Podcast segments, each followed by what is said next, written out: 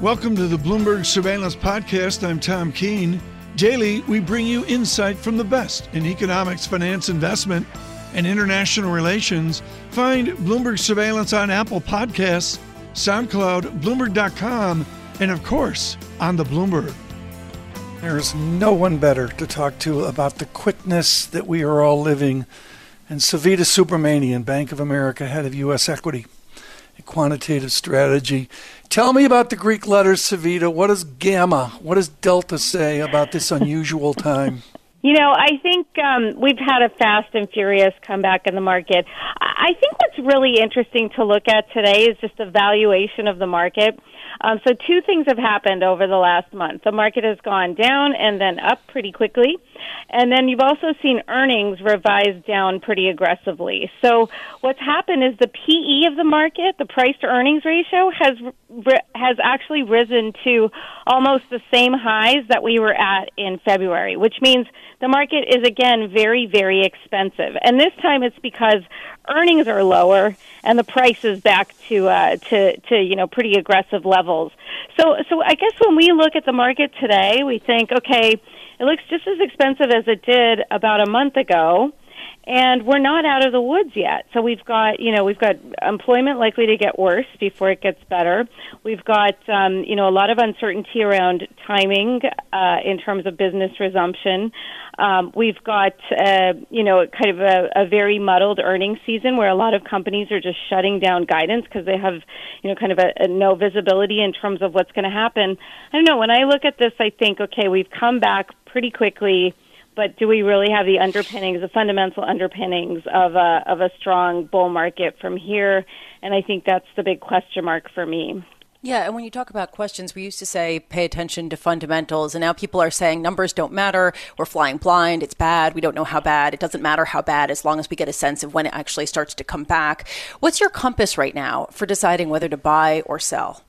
Yeah, I, I think it's a really good question, and I think the way we're thinking about things is more just the short term is so fraught with uh, with uncertainty that it might just make more sense to think about a normalized earnings approach. Just you know, what are earnings going to look like over the next few years?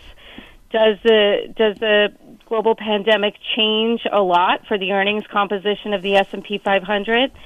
And I think there are puts and takes. You know, so I think if you think about travel and commercial real estate, we might be less inclined to um, to see those uh, those areas continue to to receive the amounts of, of or to continue to generate the amounts of revenue they have to date.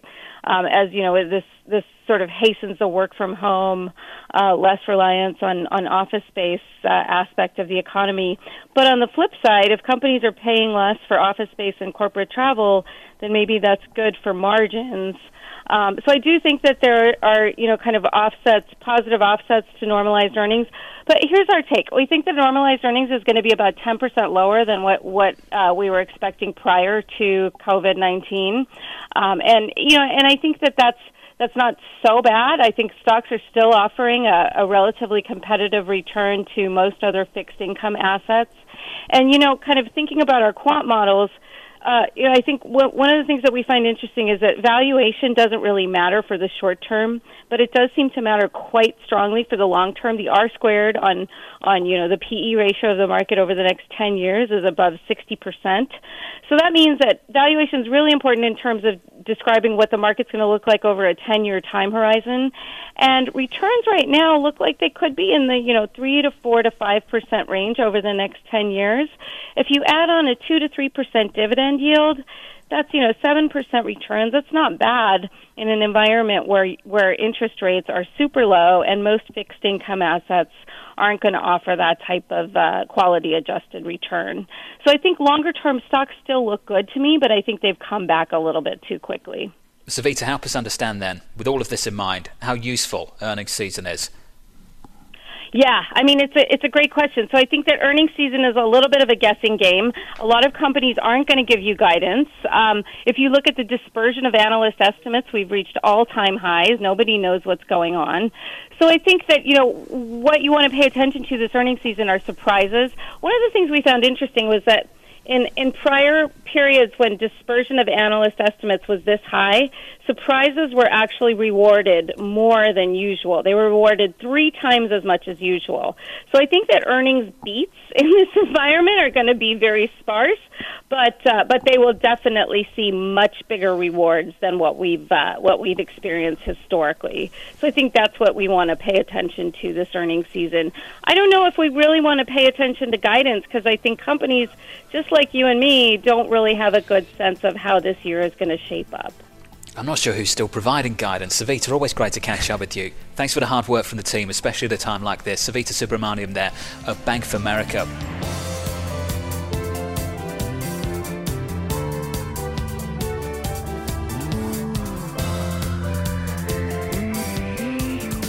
On this pandemic, we have been thrilled by our medical coverage. We really try to make a commitment to speak to experts on this uh, weeks and weeks and weeks ago, and we want thrilled, thrilled to have an agreement with Johns Hopkins to bring you their best and brightest across all of their facilities, including the Bloomberg School of Public Health, of course, uh, with the philanthropy there of our founder, Michael Bloomberg, uh, founder of Bloomberg LP, and of course his television and radio operation as well.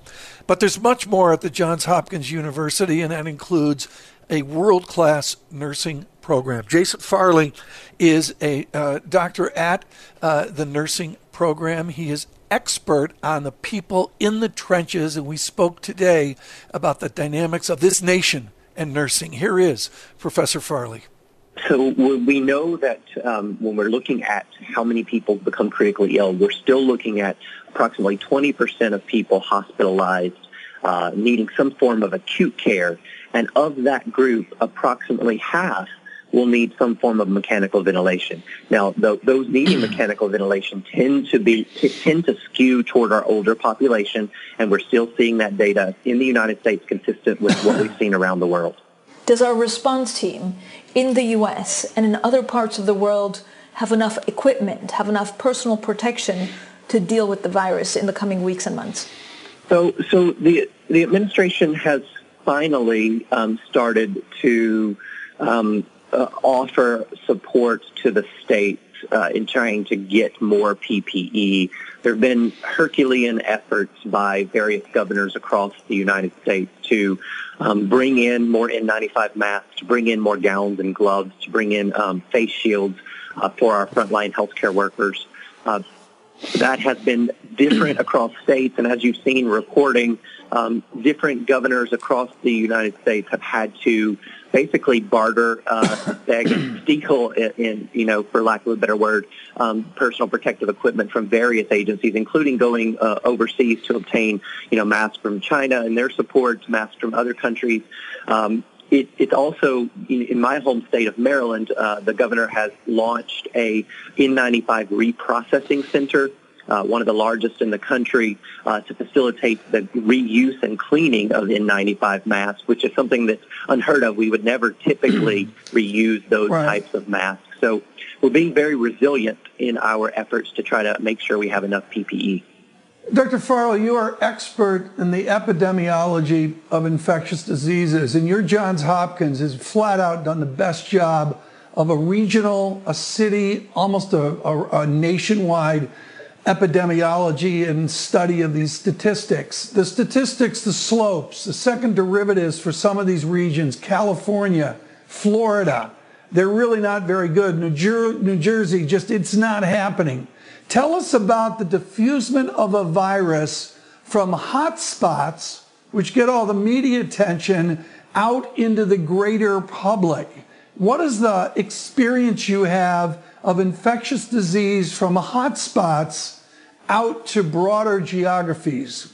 Sure. So when we talk about hotspots, it's important for everyone to understand that's where we have ongoing, you know, replication of the virus and transmission of the virus. Um, you know, when a when we know what the infectivity uh, potential of the virus is, and that's what we call the R naught. Um, in this case, it's between two and three. And so that means for every person that you uh, infect, a person with COVID infects, they're going to infect approximately two and to two and a half to three people.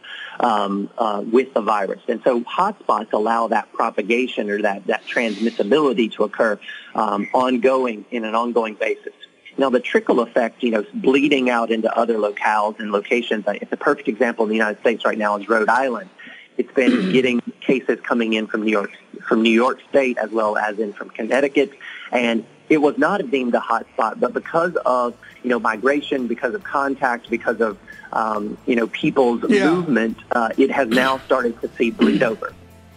Jason Farley, the Johns Hopkins University, thrilled to have him on today with their uh, School of Nursing.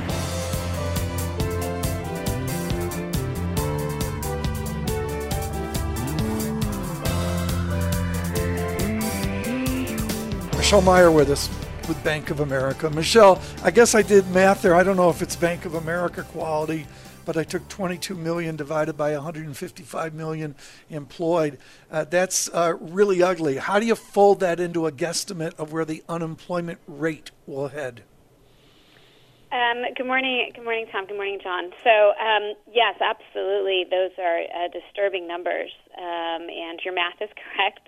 Um, it's about 14% of the labor force that have already lost jobs in an extremely short order amount of time. So, the unemployment rate is already in double digits. It's um, with these numbers, if you assume one-to-one um, translation to the household survey um, from the BLS, which is probably not quite right. Probably there's some wiggle room there, but it would suggest you're probably already at about a 14%, 15% unemployment rate.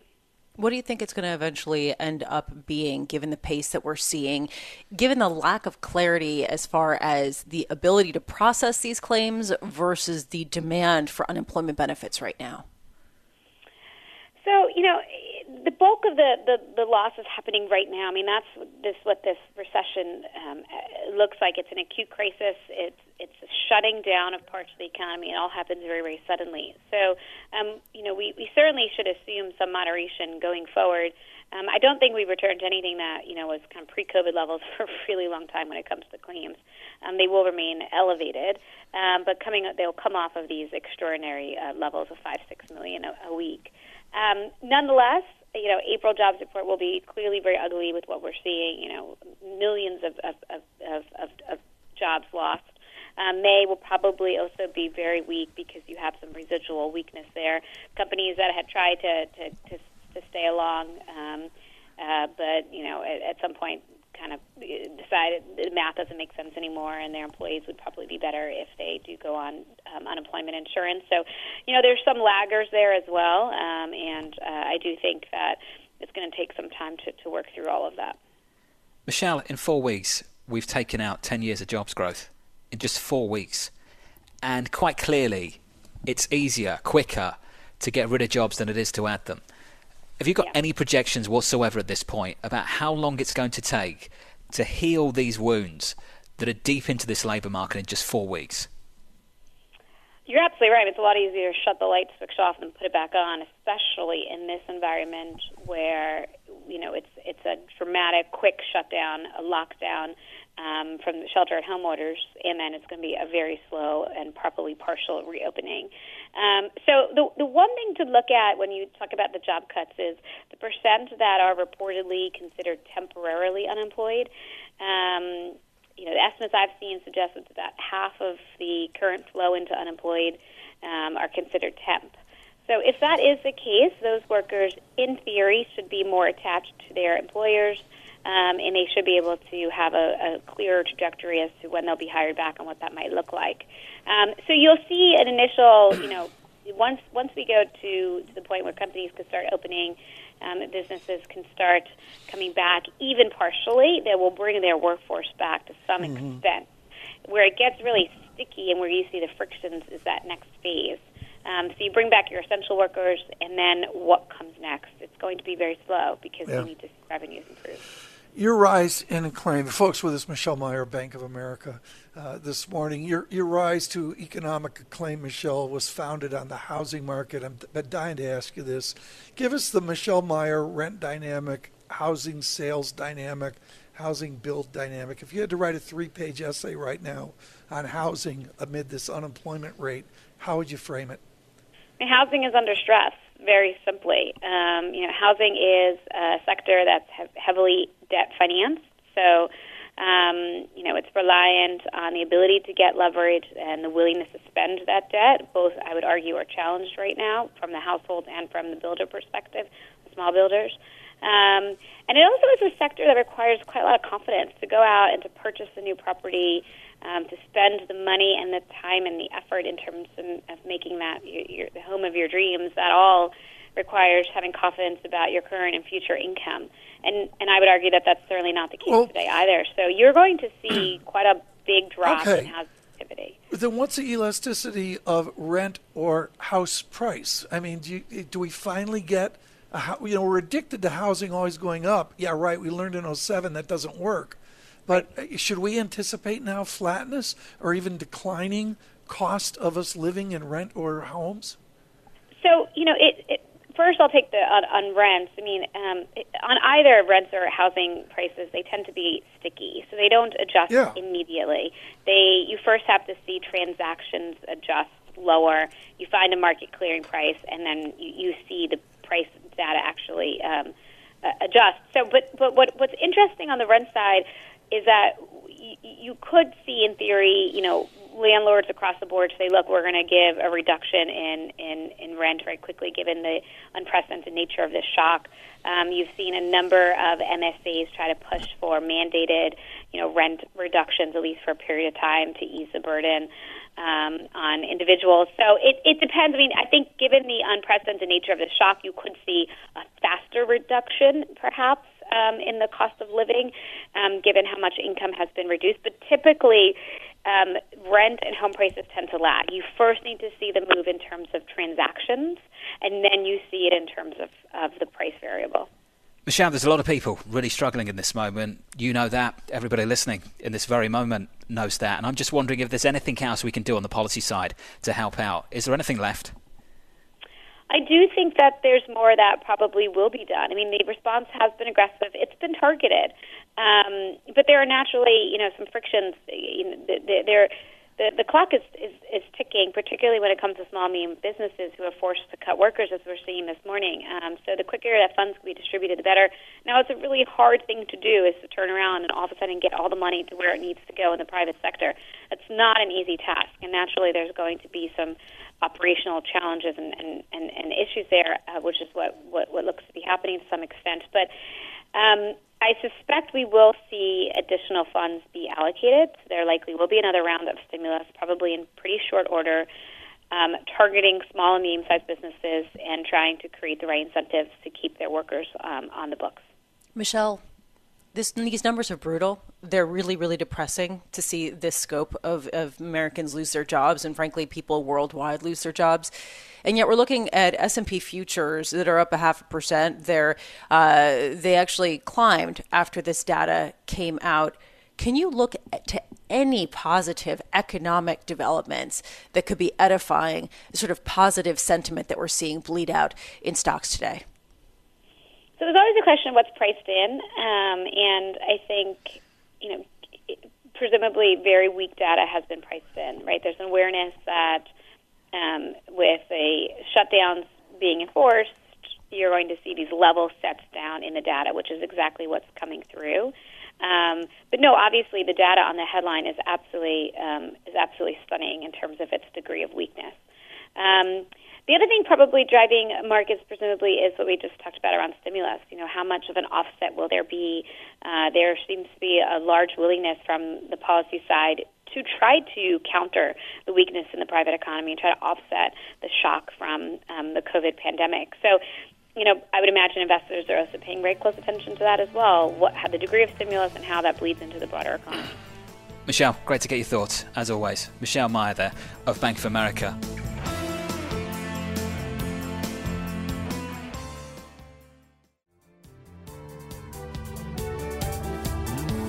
Henrietta Treyz joins with Veda Partners. I, I, I can't keep track, Henrietta, of the alphabet soup, but one big small business pot has already been used up. Is anybody in Washington aware that as a percent of GDP, they're a third or maybe halfway to where they're going to go? I, it's interesting. I think that they are aware of that, but they are slowly being becoming more comfortable with making it take as long as possible to get each of these stimulus bills out. So the complicated way of saying they get it and they know that there's more stimulus coming a fourth bill, a fifth bill, a sixth bill. But I've been tracking the duration of time it takes them to agree to these pieces of legislation, the first three and now 3.5, which hopefully we'll get by the end of this weekend.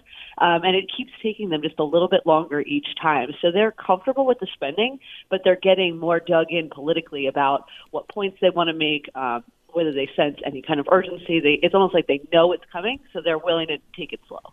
Do you sense urgency at the moment?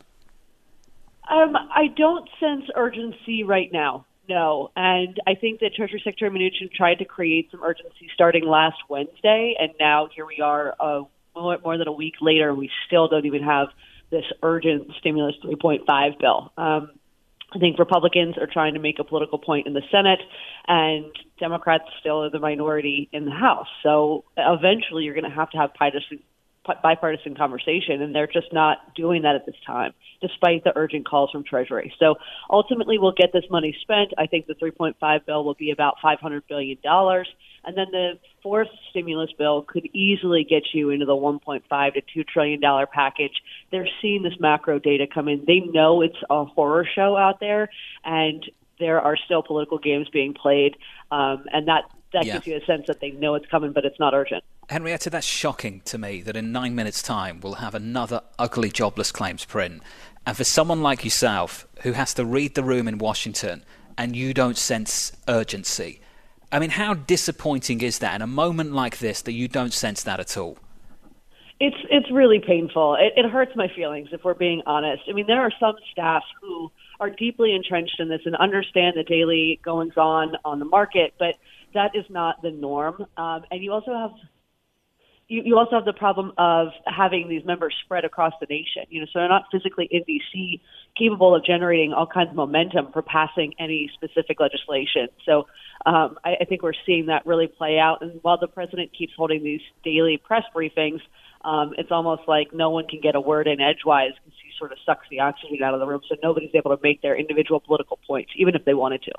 Let's let's dig a little bit deeper into the urgency of this. We've seen hmm. figures that 90% of the Small Business Administration lending facility has been already extended. It has not been delivered yet. The cash not necessarily in the hands of the businesses, but promised out. Now there's another wave of funding being requested from even smaller businesses.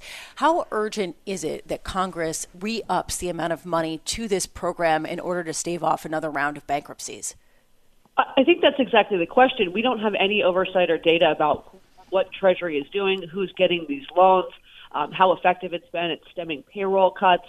Um, and I think a lot of members want that information and they want to see it roll out. What the Democrats are trying to do is not necessarily delay the the PPP from being replenished, but they want to steer the funding into specific baskets which members like Marco Rubio have an issue with. So, for instance, if you can't oversee exactly who's getting these loans and you don't know if it's really reaching the hands of the folks who need it, what you can do is you can streamline and say, all right, we want, you know, 150 billion dollars of this money directly to go to businesses with fewer than 500 people um, in specific locations, um, minority owned, women owned, you know, kind of try to direct it in that regard. And that's what Democrats have tried to put into their pieces of legislation, but the Republicans are essentially saying, look, we just need to get this money out there. We don't have time for these games. Let's just put the money in this basket and get it spent.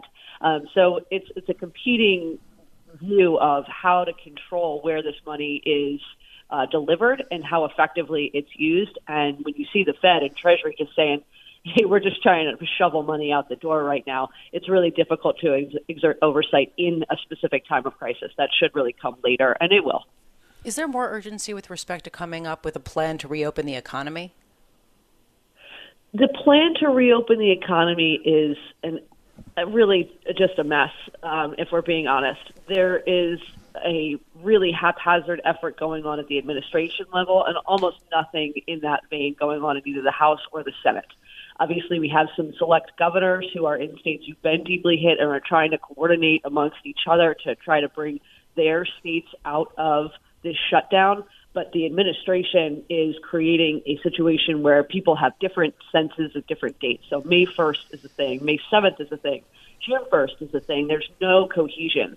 And the, you know, quote unquote, opening our city council that the administration has been, um, you know, sort of dangling in front of us has no members.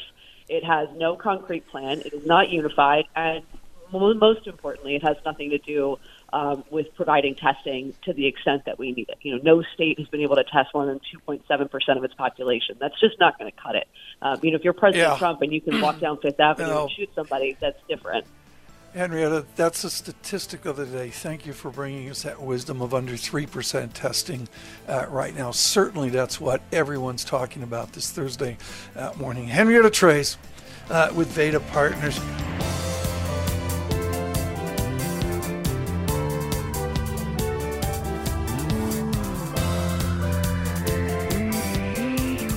Well, in the United States, we have Uber, we have Lyft for our ride sharing. In China, they have a company by the name of Didi. Uh, David Rubenstein, Carlyle co-chairman, sat down with the president of Didi and was part of his latest peer-to-peer conversations. Let's take a listen. Uber is now publicly traded, and it's losing a fair amount of money every year, a billion dollars plus a year or something like that, or more. Um, are you thinking of going public, and are you losing money, or are you making money? Mhm. Well, um, we do have a specific IPO timetable, let's put it that way. And back to the Uber point, I'm sure it's temporary and they will go through it. Dara is a very diligent CEO and very experienced. For us, uh, we think profitability is a natural result of the value you really create. And there are two things in China very different from the other market. First, the rideshare is cheaper than car ownership. So that's the huge value creation you provide to your users. And secondly, in China, we are going through a transition that people, you know, people urge for better life quality, better lives. Jean Liu of Didi. David Rubenstein joins us now. And of course, these peer to peer conversations are just superb, and they're always names we know, except not now. David, I want you to sell Miss Liu to our audience. Why do we care about this interesting investor from China? Well, it's a very interesting woman. She's educated in China. Her father's a prominent business person. He he started Lenovo, which is a major computer manufacturer. She later went to Harvard, got a computer science degree, and then did what many Chinese educated in the United States do. They went to work in Wall Street. She went to work for Goldman Sachs in in uh, Hong Kong, and um, she became an investor. And she wanted to invest in a company called Didi, and they wouldn't take her money, Goldman Sachs's money. Eventually, she said, "Let me just join the company." She did. Now she rose up to be the president. We think in the United States that we're the center of the universe very often, but Didi is bigger than Uber. Now, Didi is not publicly traded, so we don't know completely the value, but it has more customers than Uber does, and it just has uh, a bigger uh, base than, than Uber does. We have more people there. That scream you heard last night, uh, David Rubenstein, was Paul Sweeney screaming at Uber or Lyft or one of them in New Jersey as well. What's the ability to bring Didi over to America? Well, interestingly, many of the Chinese companies that are the dominant in China don't really do that well in the United States or haven't become major presences here. So, like Alibaba is not a major presence here, or at least not yet. Uh, Didi actually is owned in part by Uber. Uber's an investor in it. Uber tried to be a major presence in China, and ultimately couldn't beat Didi, so it basically invested in Didi. And Didi is uh, is really the, the dominant partner there, and Uber will not really compete in China with them. Whether Didi will come to the United States, I think right right now probably they've got their hands full with China. So, David, what did Miss Liu suggest to you was, you know, the key challenge for continuing the growth of Didi? Well, of course, this was done before the uh, coronavirus. The interview was done a, a little while ago. Um, now everybody has the challenge that nobody's traveling, though, though China is coming back online, and therefore China is uh, more uh, uh, using these kind of device, uh, these kind of uh, uh, things than they are in the United States right now because people are going back to work. So it's not like the United States where nobody's traveling. Uh, Didi basically is, is a company like Alibaba, which has become a major presence in China. Everybody knows it. Everybody likes it. And interestingly, what she does very often is she drives the car herself. She wants to see what her customers are thinking, so she drives the car. And very often, uh, you know, she gets comments from people saying, "You're not a very good driver. I'm going to report you to the company," or something like that. Or sometimes people say she's very good. So, what's it, what's the competitive landscape in China for the ride-sharing business here in the states? We've got Uber, we've got Lyft, right. kind of duking it out. When this, when when it was started, when Didi was started in China, there were roughly 30 of these companies, and in the end, it got down to just a few. And Didi is the dominant one there, just as Uber with Lyft are the two dominant ones here. Um, but Didi has a much bigger presence than Uber really has in the United States. It's much more dominant and many more customers, and I, I just think it's likely to expand into other areas. And it, it, it's extremely well respected for their service and their, their ability to kind of uh, take care of customers' various needs. Uh, David Rubenstein, thank you so much. Greatly appreciated. The Carlyle co-chairman and, of course, uh, interviewer extraordinaire. I can't say enough, folks, about the David Rubenstein Show peer-to-peer conversation, 7 p.m. Uh, Friday in uh, New York. Thanks for listening to the Bloomberg Surveillance Podcast. Subscribe and listen to interviews on Apple Podcasts, SoundCloud, or whichever podcast platform you prefer. I'm on Twitter at Tom Keene. Before the podcast, you can always catch us worldwide on Bloomberg Radio.